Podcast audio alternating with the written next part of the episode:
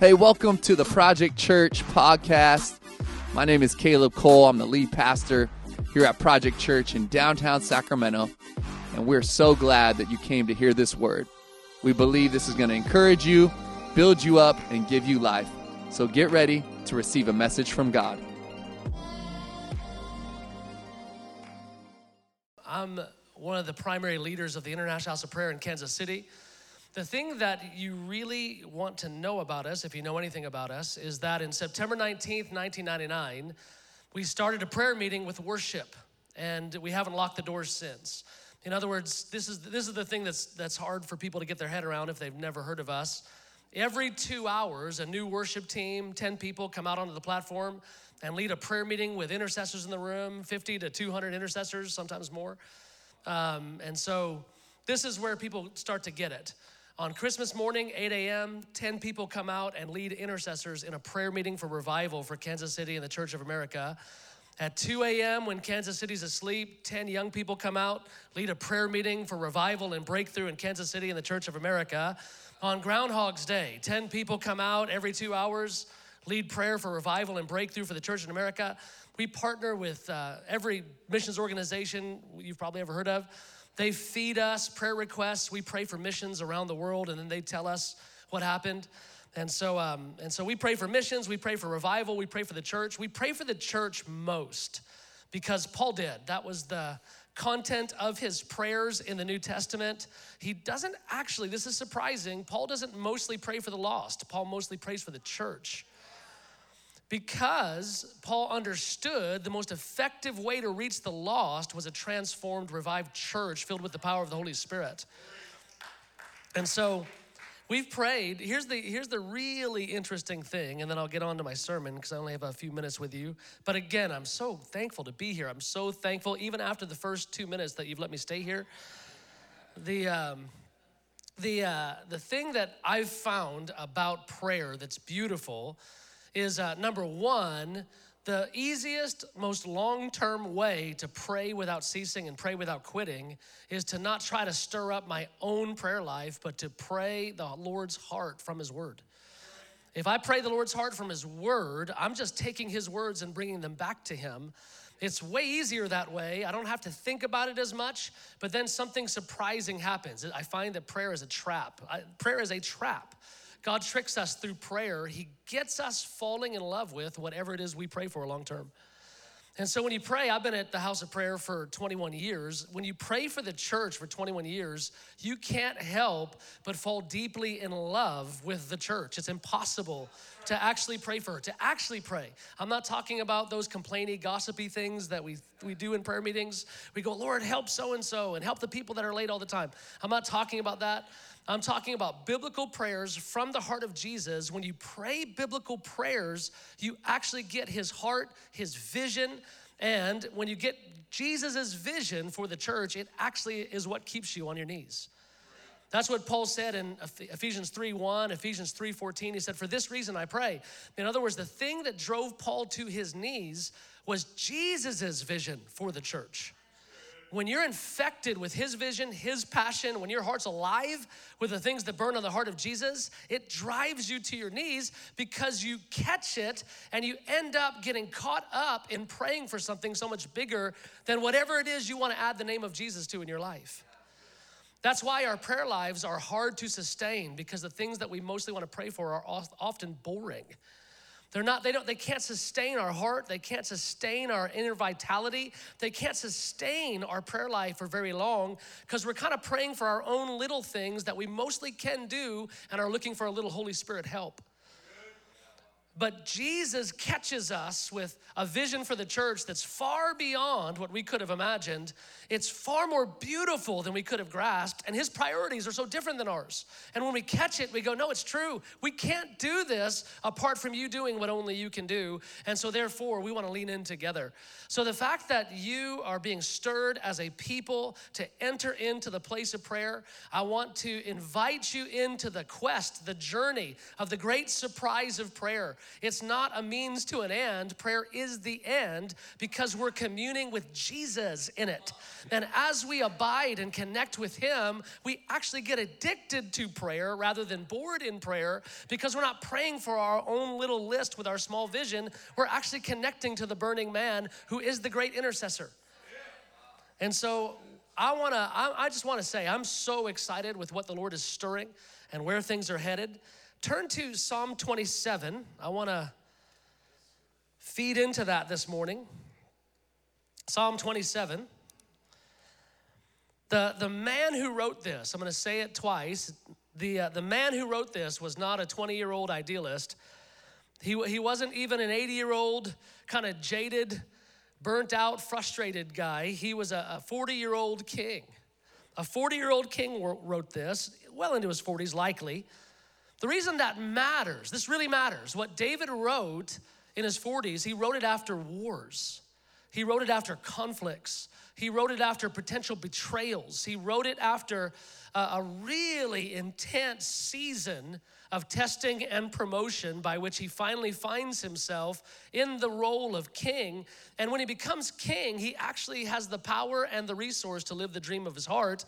And the dream of his heart was to build a place to commune with God. That's interesting. And so, who was he? Let's just take a minute. David's primary identity. This, is, this matters. In other words, the way that David understood his worth, his value, and what made him successful as a man. He's the king of his nation, and yet the thing that he's aching for, he, he ached for this as from the days of his youth. He ached, he longed. Think about this. He wanted to be a worship leader in the days of his youth. He, wanted, he was a worship leader on the backside of a hill tending to his father's sheep, and yet the Lord makes him king. But what's interesting is that David never lost his dream of being a worship leader, even as king. He's the king of his nation, and he says, This isn't my dream. This doesn't make me who I am. This doesn't make me successful. David defined success not through his, his, uh, his achievements, they weren't his, the Lord appointed him. David defined success not by his position, not by his title. The ache of his heart from a young boy was to be with God. Therefore, he defined his success in three ways. Number one, he defined his success around intimacy with God, being with him, knowing God, actually knowing him, talking about Jesus as a man we actually know, not as a biblical concept, not as an idea but actually talking about him as if he truly is our dearest friend. He defined his success according to his meekness with people. In other words, if I'm really infected with the heart of the one that I love, if I'm really burning with what burns in his heart, then I can't help but want to treat the ones that he loves and fiercely fights for with jealousy and zeal. I can't help but treat them with tenderness and kindness and restraint related to my power. And then finally, David defined success, what made him valuable, what made him important before the Lord. He defined success as how much of what Paul called in Ephesians 1 the spirit of revelation or the spirit of understanding, that light that God turns on when we read the word. As we're reading the Bible and we're in that fog of, I don't grasp this, and then suddenly the Bible makes sense, and it's like you have a new Bible. Do you know that feeling? Where suddenly the verse opens up to you. You didn't do that, God did. And when you have that moment, you've been given one of the greatest gifts you could ever receive. Paul calls it in Ephesians 3 8, the exceeding riches of the knowledge of Christ. It's riches you've been given in that moment. And David understood that his life had to be built on a different kind of wealth. He was the wealthiest man in Israel by far, and yet he gave what in modern times would be a billion dollars to the tabernacle of his personal money, what to what would be the tabernacle of God's presence and the place where he would go to the prayer meetings and be with God. He gave a billion dollars of his own money. So, this is how he defines success. When I say intimacy with God, defining success through intimacy, through knowing Him and being with Him, it's about living with confidence in God's tenderness towards us. And it's about living with a zeal and a, and, to, and a deep love for walking in complete obedience to the Lord. So, therefore, I'm, I'm confident in his tenderness. Think about how the two work together. I'm confident in his tenderness towards me. I'm confident in his kindness. His kindness has made me great. His kindness is making you great because it's His kindness that gives us the confidence to keep reaching to know Him despite our weakness, despite our brokenness, despite all the ways in, think, in which we think we're disqualified. And yet, His kindness makes me great because I run towards Him when I fail, not from Him when I fail. So now, as I'm running towards him, I find a gracious God with a generous heart, a Jesus who actually is interested in the friendship. He's interested in the conversation. When you talk to God this week, know that Jesus is massively interested in the conversation you're having. He's leaning in with joy that you're even having the conversation. Most of the earth uses his name as a curse word. Most of the earth is complaining about his leadership or happy to pretend he doesn't exist. That you know him and seek him, that your eye is looking to be set on him. It so moves his heart. When you know that your weak words move his heart, it's the game changer of prayer. A moved God is someone you want to talk with. Think about the man who has so many ideas about your life because he made you. He has so many ideas about your destiny. He has so many ideas about who you are. He has so many ideas about how you love. He has so many ideas about how you lead, how you serve. He's got thoughts. He has insights, and those insights are very interesting. They're really interesting. And so when you're leaning in to talk with him, it's that which he wants to say. There's so much that he wants to say. We go, God, if you have so much to say, how come it feels like you're silent all the time? He goes, Well, it's, it's hard to talk when you give me five seconds here and 10 seconds there. That's not how your marriage works. That's not how your friendships work. The impatient heart is always looking past Jesus to the next thing.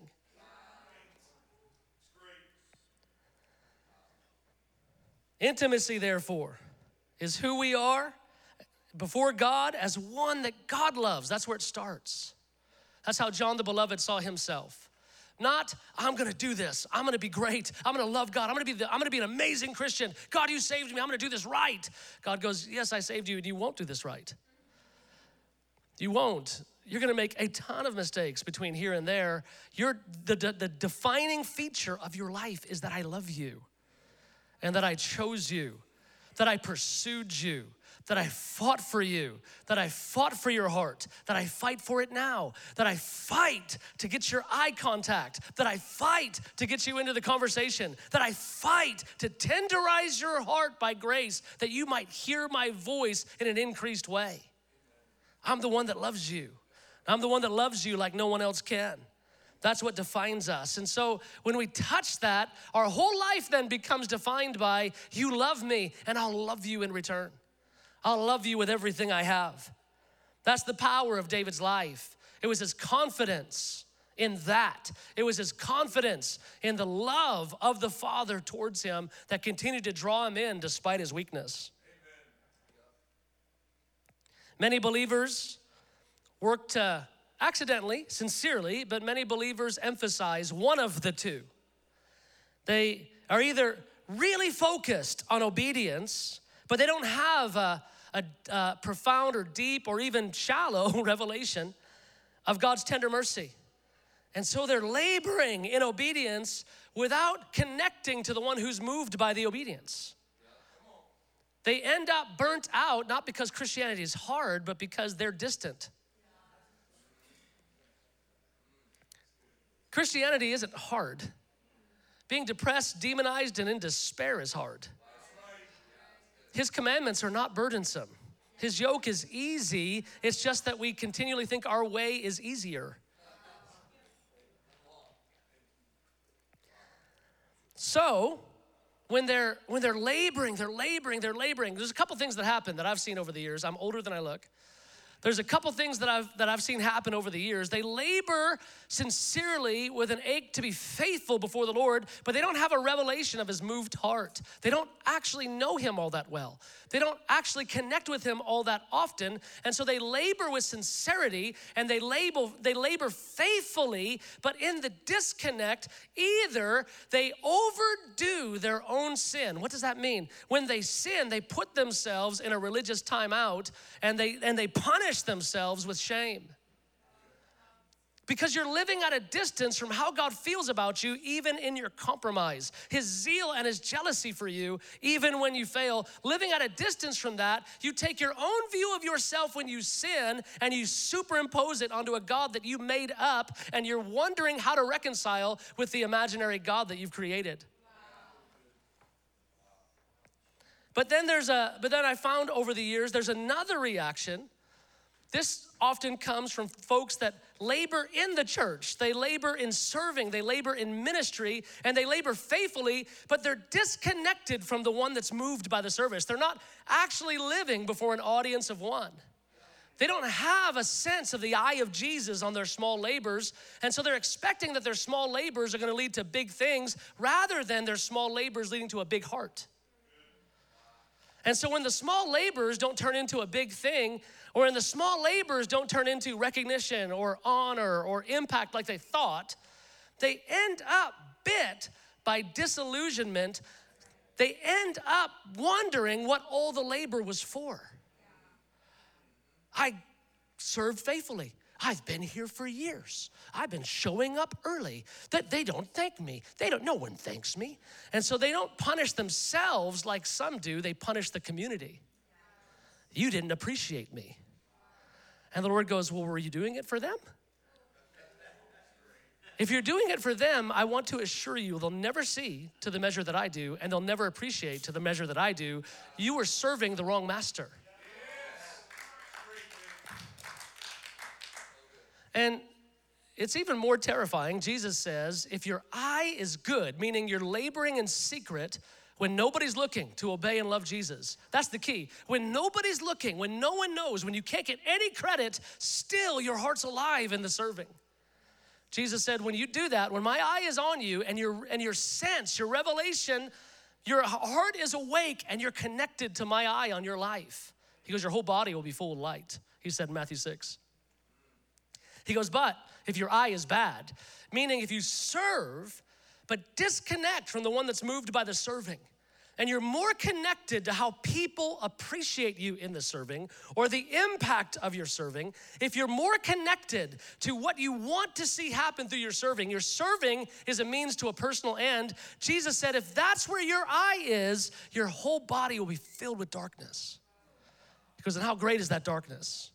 That passage in Matthew 6, the good eye, the bad eye, it's not talking about pornography. It's talking about the motivation of the heart in serving. Which brings us to Psalm 27 4.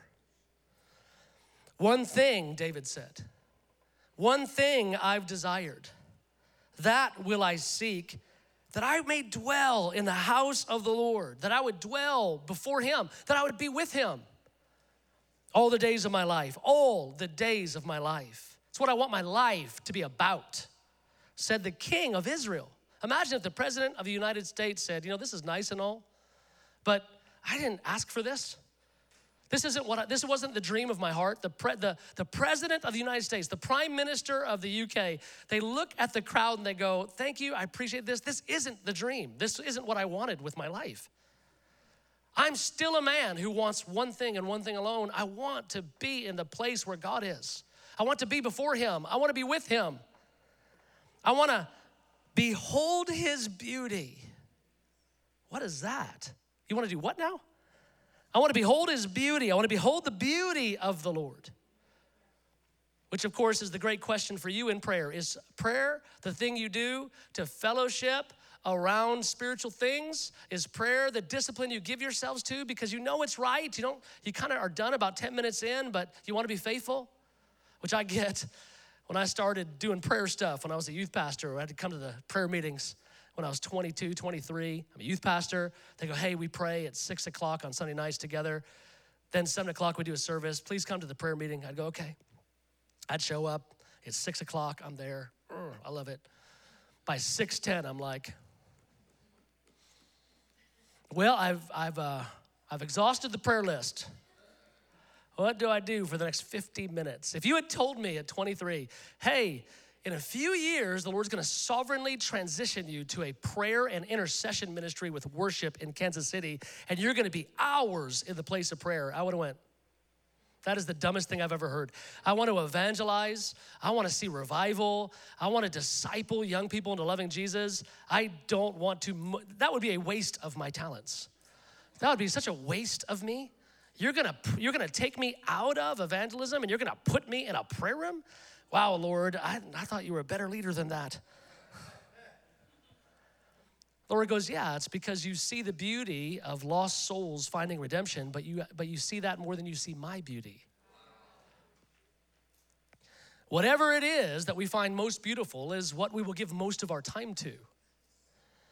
David was moved by the beauty of God first and foremost was captured by it? Are you captured by the beauty of God? Or are you primarily, which is not bad, but are you primarily captured with the beauty of God as it intersects with your story?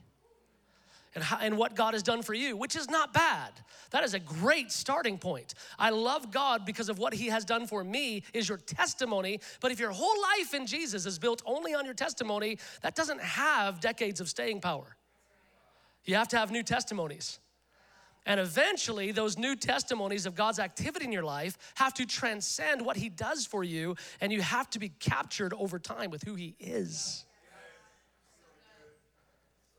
That's how you endure decades of pain, disappointment, disillusionment, weak, broken people, enemies. How do we grow into loving our enemies? This is the most confusing command of the Sermon on the Mount. How do I love my enemies? It starts with being moved by a beautiful God. I want to behold his beauty. I want to inquire in his temple. It seems like he's saying two things Lord, I want to be about one thing, behold your beauty, and inquire, ask you questions. But they're both the same thing. I want to see you and I want to ask you about you. We don't have a vision for a prayer life that involves asking God about God. We have a vision for a prayer life that involves asking God for more, which is not bad. Asking God for more ministry, asking God for more favor, asking God for more blessing, asking God for more impact. These are all good things. These aren't necessarily negative things, but they're secondary things to the one thing asking God about God. God, tell me about you. Tell me about your heart, how you love, how you lead, what you care about. You'll be surprised by his answers. I love it because, again, this is a man in his 40s. We know that he's in his 40s because he's, he's aching in a time of war and conflict where the war's not going so well for him, actually. And as the war in that moment is going poorly, whenever the most pressure is applied to your life, who you really are comes out. And here's the pressure being applied to David's life, and what comes out as a mid 40s man under pressure is I just want to be with you. I didn't want this king stuff. I didn't want the military. I didn't want the responsibility. I wanted to be with you more than anything else. And I still dream that dream that I could be with you. What a statement. He's not an idealistic 20 year old. I love 20 year olds, but a radical for Jesus 20 year old does not impress me at all. They have nothing to lose. They have no reputation, they have no bills, they have no obligations, there's just, it's like the most risk free dive in to be wholehearted I've ever seen. It's like, I'm all in for Jesus. He didn't have much to give up. I'm very impressed with an 80 year old that's all in, with a childlike heart, without any jadedness or cynicism. That's like, to me, in this day and age, that's heroic. How did you get to be 80 without a trace of cynicism? Without a trace of jadedness? How do you stay childlike and still believe the best? Love believes all things. How do you still believe the best in people around you? How do you do that? You make a vow at 40 I want my life to be about one thing, which equals I'm gonna be with you and keep my heart fresh in our life together. I don't want anything to taint, I don't want anything to rob me of the joy of being with you. If it's a bad relationship, I'm doing Matthew 18. If it's sin, I'm being violent to get it out of my life without shame. If it's different distractions, I am cutting them out. I don't want anything to get in the way. I don't want anything to taint my heart to receive from you, to experience you, to know you, to feel your presence, to enjoy you. I want the enjoyment of you to be my first priority in life. I'll do anything to lay hold of it. The narrowness of this statement, one thing. It's a strength, but it's also an offense. It took David years of seeking God to be able to say this as a reality in his 40s. Do you know how much you have to fight over 20 years from he starts at 16, he's now the king of Israel in his 40s, and he's saying, "No, I'm still fighting. I'm still fighting. I didn't quite get it in my teens and 20s. I didn't quite get it. My 30s were hard. This guy wanted to kill me the whole time. But man, now that I've come through all of that, I get what life is about. That's the only way you do this right, is if you actually get the fog of our culture out and you actually get what life's really about. If you don't get what life's about, Distractions are going to swamp you, they're going to consume you. Your prayer life is going to be filled with the things that you secretly find beautiful, but actually don't advance your cause at all. That's why it's remarkable that David said this. He's still reaching for the grace of God. He's still reaching after all the wars. He's still reaching after all the betrayals. He's still reaching after family betrayals. He's still reaching to go, no, I'm gonna keep my heart tender. I'm gonna keep my heart alive as my top priority. I have desired this and I will seek it. All the days of my life, it's what got me this far. I'm not quitting now.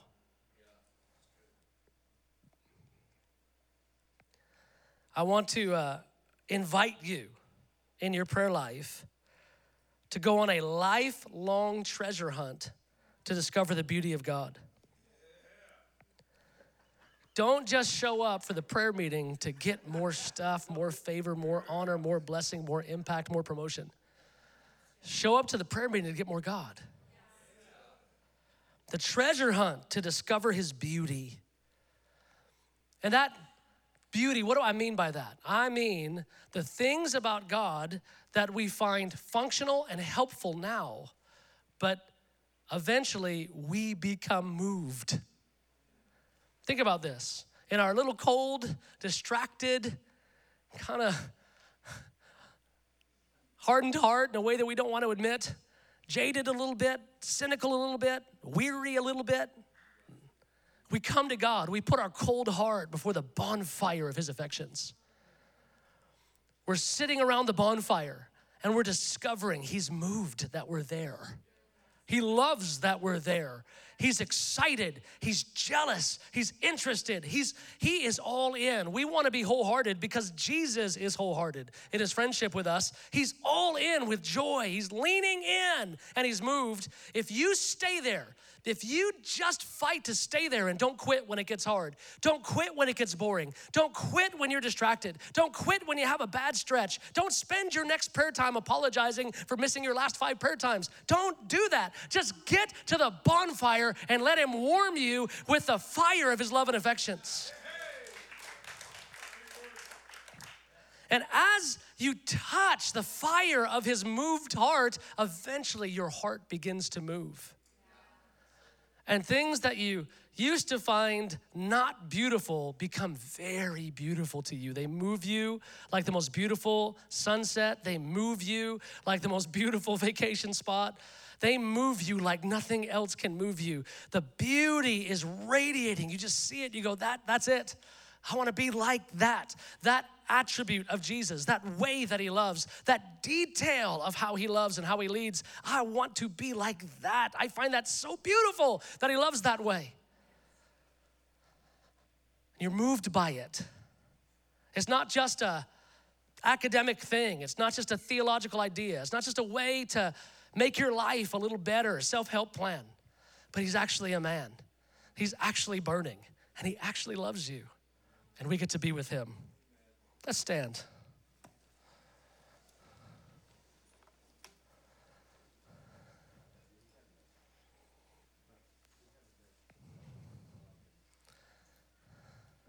Invite the worship team to come on up.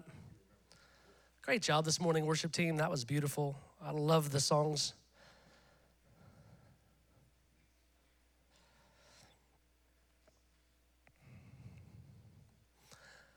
We can't, we can't be a people of all these things. We just can't. We can't sustain a long term life in Jesus and be a people of all these things. We have to become a people of one thing. It's not that Jesus becomes your only thing. You have to work, you have to feed your family, you have to do the taxes, you have to pull the weeds from the garden if it's gonna grow. So, uh, being a person of one thing doesn't mean you don't weed the garden. Being a person of one thing means you have a different dream than a great garden. It just means your primary dream, and everything else becomes secondary. I can't be a person of many dreams. I don't have the capacity to be amazing at everything. If I'm gonna be amazing at anything, God, make it be loving you, knowing you. Make me amazing at that, and so many other things fall into place. I wanna invite the prayer team to come on up. I wanna invite you this morning. I don't know where different ones are at with the prayer meetings or prayer. I'll give you a secret. Why do we do prayer meetings? They were Jesus' idea, not ours. We do prayer meetings because it's where we fall in love with each other as we fall in love with Jesus. Prayer meetings are a trap too. We're praying together for something else and we end up falling in love with the people we're praying with. And the Lord goes, Gotcha. You never would have hung out with that guy except you prayed with him. You never would have met that family except you prayed together. Gotcha. I'm gonna get you to love what I love as my lifelong, wholehearted quest for your life. As you seek me out, I'm gonna get you to love what I love. I'm good at this. I'm really good at this. So I'm gonna invite you as you're considering the prayer meetings, considering prayer, considering growing in prayer, I wanna invite you this morning to, to make your vow before the Lord. Make me a person of one thing. Make me a person that, that throws myself at being loved by you and loving you back. I want to invite you just a moment to, to receive prayer if, you, if you're saying, I, I need help with this. I want this. I need help. Help me. I'd love somebody to stand with me. But really, we all need this. I want to invite you right now. Close your eyes. Put your hands on your heart if you want to. If you want to. Lord, I'm asking right now, move and awaken and cause our hearts to burn for the things that burn in yours. Awaken my heart to, to beauty. Awaken my heart to know you, to love you, to see you, to enjoy you. I don't want to just serve you, I want to enjoy you. I want to do more than follow you. I want to like you. I want to know you.